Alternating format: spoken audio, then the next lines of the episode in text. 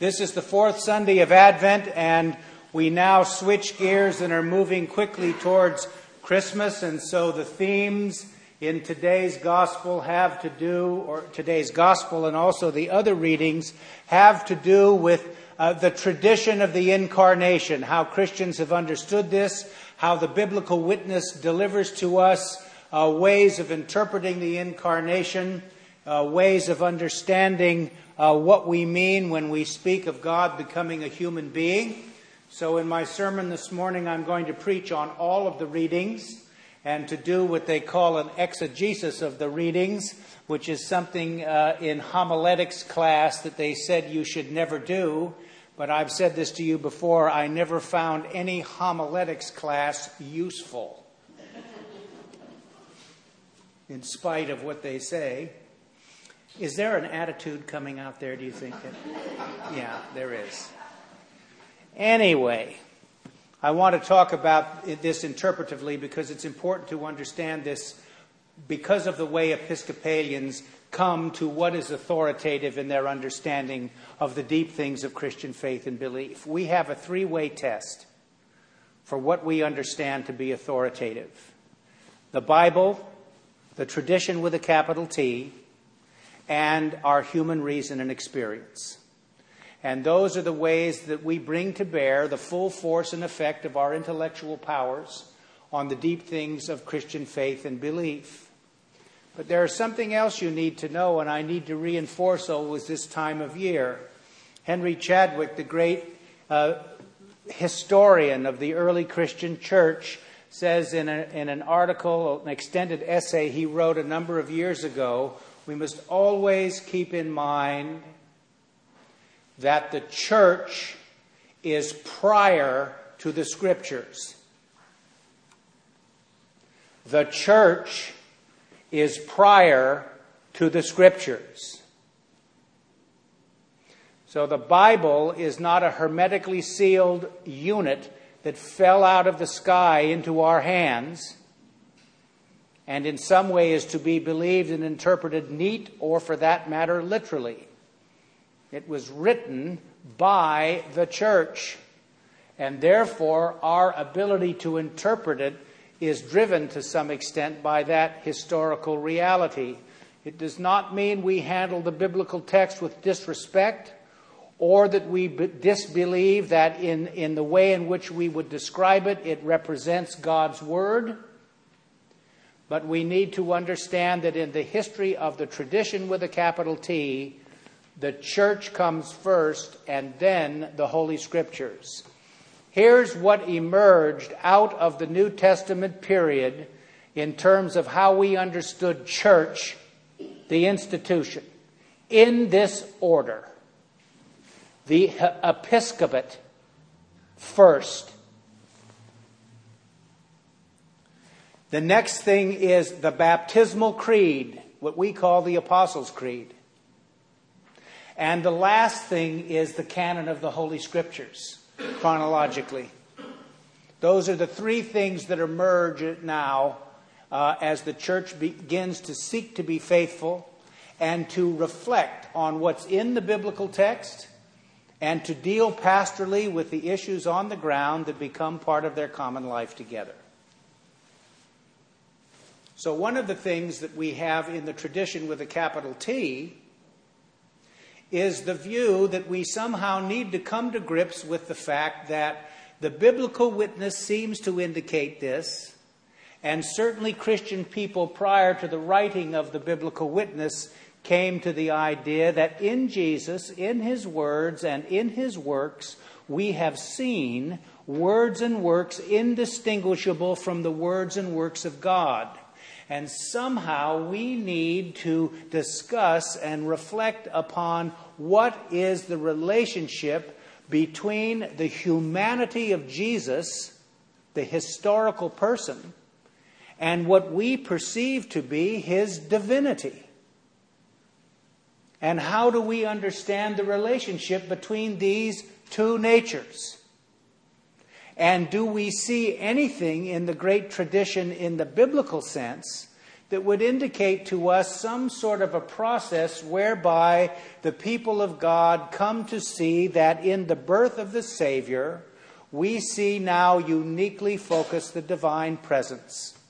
And we know furthermore that prior to this, God's renewing saving power, God's restoration, God's re- returning from exile, God's bringing to an end the sense of lostness and alienation that human beings feel has some now, somehow now been brought to healing and fulfillment in the person of Jesus Christ. Where can we look for this? And one of the places we look is in the book of the prophet Isaiah. And we read today a famous passage in the book of the prophet Isaiah that's read always during this time of year. And in this passage it says, Look, the young woman is with child and shall bear a son and shall name him Emmanuel. Well, who are they talking about?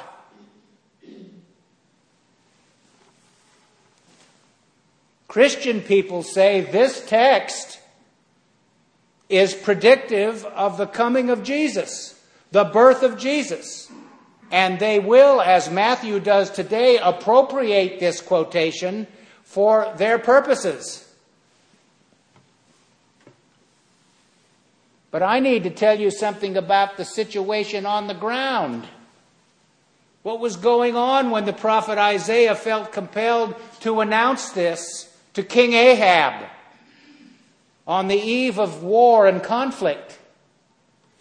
I read a commentary on this passage this week by Dr. Reginald Fuller, one of the famous uh, biblical scholars of the 20th century. And Dr. Fuller said, You will see by uh, Isaiah's persistence here that he realized that Ahaz, the king, did not want to have any truck with Isaiah's prophecy. But Isaiah went ahead and he said, Behold, the young woman is with child and shall bear a son. Who is this young woman? Well, this young woman is King Ahaz's wife, the queen. And she's pregnant with the successor to King Ahaz, King Hezekiah. Who cares? Well, Matthew's going to care and a lot of other people because in the genealogies that are produced, it will now connect Jesus with King David. And it will assure the continuation of the Davidic monarchy for Ahaz. So God's continuing processes and purposes are going to be there. And the messianic yearnings of the people of Israel which will be present at the time of Jesus, will look back and say, you know, what we thought the Messiah was going to be was an earthly king. And what we have prayed and hoped for was the restoration of the Davidic monarchy. So the way we think about humanity and divinity at this point is that Jesus must in some fashion represent the embodiment of those yearnings,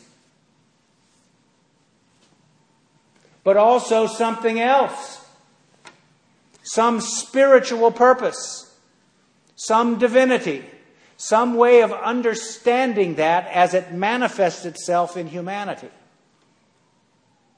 So Matthew is going to use this text. Hold that thought because we're going to go back there for a minute in a minute. In the reading from Romans, the letter to the Romans, we have present in it the tradition with a capital T, an early creedal statement embedded in the, embedded in the text about who Jesus is and about how Paul understands Jesus. Remember when you read the epistle to the Romans, what perhaps the most important epistle Paul ever wrote, this is one epistle he was writing to a congregation or a Christian community that he did not found. The Roman church was founded some other way. And Paul is writing a letter to them to introduce himself and to give him them a letter from him about his version of the gospel of Jesus Christ. He is going to explain to them his understanding of what this is. and he prays and believes and hopes that it is a version of the gospel that they recognize, that somehow has been given to them by those who evangelized the Roman Christians and form now what we call the Roman Christian Church. So we read in the beginning today the introduction to the epistle. And as we distill what's said in this introduction, we read from Paul that Jesus was descended from David according to the flesh, designated Son of God in power, according to the Spirit of holiness. And that this understanding of the person of Jesus in the New Testament time prior to the writing of the Gospels is part of the early tradition of how we understand who Jesus is. So he's going to take up from Isaiah the idea of the Davidic Messiah, but he's also going to speak about the spirit of holiness, that in Jesus there is somehow this divine center which we will be able to share and participate in as we live. So we go to Matthew. There are only two infancy narratives in the New Testament Matthew and Luke. Mark does not have an infancy narrative, John does not have an infancy narrative. There isn't much mention in the New Testament outside of the infancy narratives uh, of the virginity of Mary. So I want to say a brief word to you about this because it's very important about why uh, Luke and Matthew take pains to speak about this. First of all, let me clear up some terminology. We are not talking today about the Immaculate Conception. The Immaculate Conception does not have anything to do with Jesus. The Immaculate Conception is a doctrine that was developed in the Middle Ages to assert that the Blessed Virgin Mary was conceived in her mother's womb without original sin. So, to use all the technical language, it means that when she was born, she was born with post baptismal grace. This doctrine has always been controversial and some of the most notable medieval theologians demurred from believing that this was an adequate way to explain this issue. It is one of the issues that Anglicans and Roman Catholics agree to disagree about. It may surprise you to know that in 2005, the Roman Catholic Church and the Anglican Communion issued a joint statement on their belief about the importance and centrality of Mary and how they understand, in most particulars, the same thing about her role in the divine economy. But that there are agreements to disagree with regard to issues like the Immaculate Conception and also the doctrine of the Assumption.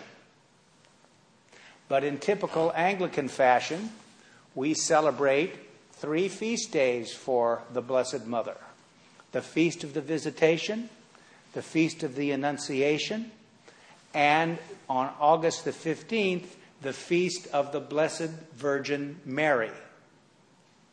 August the 15th in the Roman Catholic Church is the feast of the Assumption of the Blessed Virgin Mary. The collect that Anglican Christians or Episcopalians pray from their prayer book on August 15th is, in fact, the collect of the Assumption. So, you know how we are. You make up your mind about all of that, right? But those are issues that we have a conversation about, and no Episcopalian needs to understand those things as dogmas necessary to believe. So, what we're talking about today is the virginal conception. That somehow Mary was conceived spiritually without any human agency. When I taught religion at St. Michael's School, the fourth graders, we'd get to this thing, and some kid would always say, Yeah, but, yeah. But, but I mean, how did she get pregnant? So you would say, The Holy Spirit overshadowed her. And when you're in the fourth grade, they go, Oh. Then the seventh and the eighth grade, it became a little more problematic, right? So let me do some word stuff for you. I think I did a little bit of this last week. What we just read from Isaiah, look, the young woman, is an accurate translation from the Hebrew Bible. The word used for young woman is alma in Hebrew, and it means a young woman of marriageable age after Alexander the Great and Jews get scattered all over the ancient Near East, and many of them forget how to speak Hebrew, they decided they needed to have a Greek version of their sacred scriptures, which we call the Hebrew Bible, the Old Testament. And so there was produced something called the Septuagint, which is the Old Testament in Greek. So, in Luke's account of the infancy narrative and in Matthew's account of the infancy narrative, they quote Isaiah and say, Look, a virgin shall conceive and bear in her womb a son. Parthenos, which is what it says in the Septuagint. Why? Luke and Matthew, in their infancy narratives, agree on practically nothing except this. And so, if we're talking about scripture, tradition, and reason and experience, it would seem to suggest that there was a pre existing tradition prior to the writing of the Gospels that was at pains to preserve the view that Mary conceived Jesus without human agency that the power of the Holy Spirit overshadowed her, and she had Jesus, and Jesus' origins are both human through her and divine. And that there is a desire to preserve this idea of the two natures. You need to make your own mind up about that. But you do need to know that in the history of the tradition, some pains were taken to preserve it. It is particularly remarkable that Matthew used the Septuagint since he was a former rabbi and was a Hebrew speaker and reader. So he would have been familiar with the Hebrew scriptures, but he used the Septuagint. So, I just put it out there at the group level. What is it that we're trying to get at here? We're trying to get at some understanding of Jesus Christ, the pioneer and perfecter of our faith, the template that we lay over our own spiritual life and development. And if we understand that Jesus reflects not two separate natures, but one nature with his divinity embedded in it, so too, if he represents the highest and best of our humanity, might it not be possible for us to understand something about our own divine center? We are not Jesus. We are not God, but our true self is God. What Father Thomas Keating says. So, what Jesus Christ is by nature, we become through adoption and grace at our baptism. And we participate in the divine life. So that's why you hear me say all the time that being the best human being you can be is one of the ways that you touch your divine center. Because we have seen the unique focus of the divine presence in a human being, Jesus Christ. And we believe that to be definitive for Christian people in a way that will transform us corporately and personally. So, as we move towards Christmas, give thanks for the incarnation. Give thanks for the ability to touch your divine center, God coming in an inward way to enlighten and strengthen you. And as you proceed, work this week on being the best human being you can be. Amen.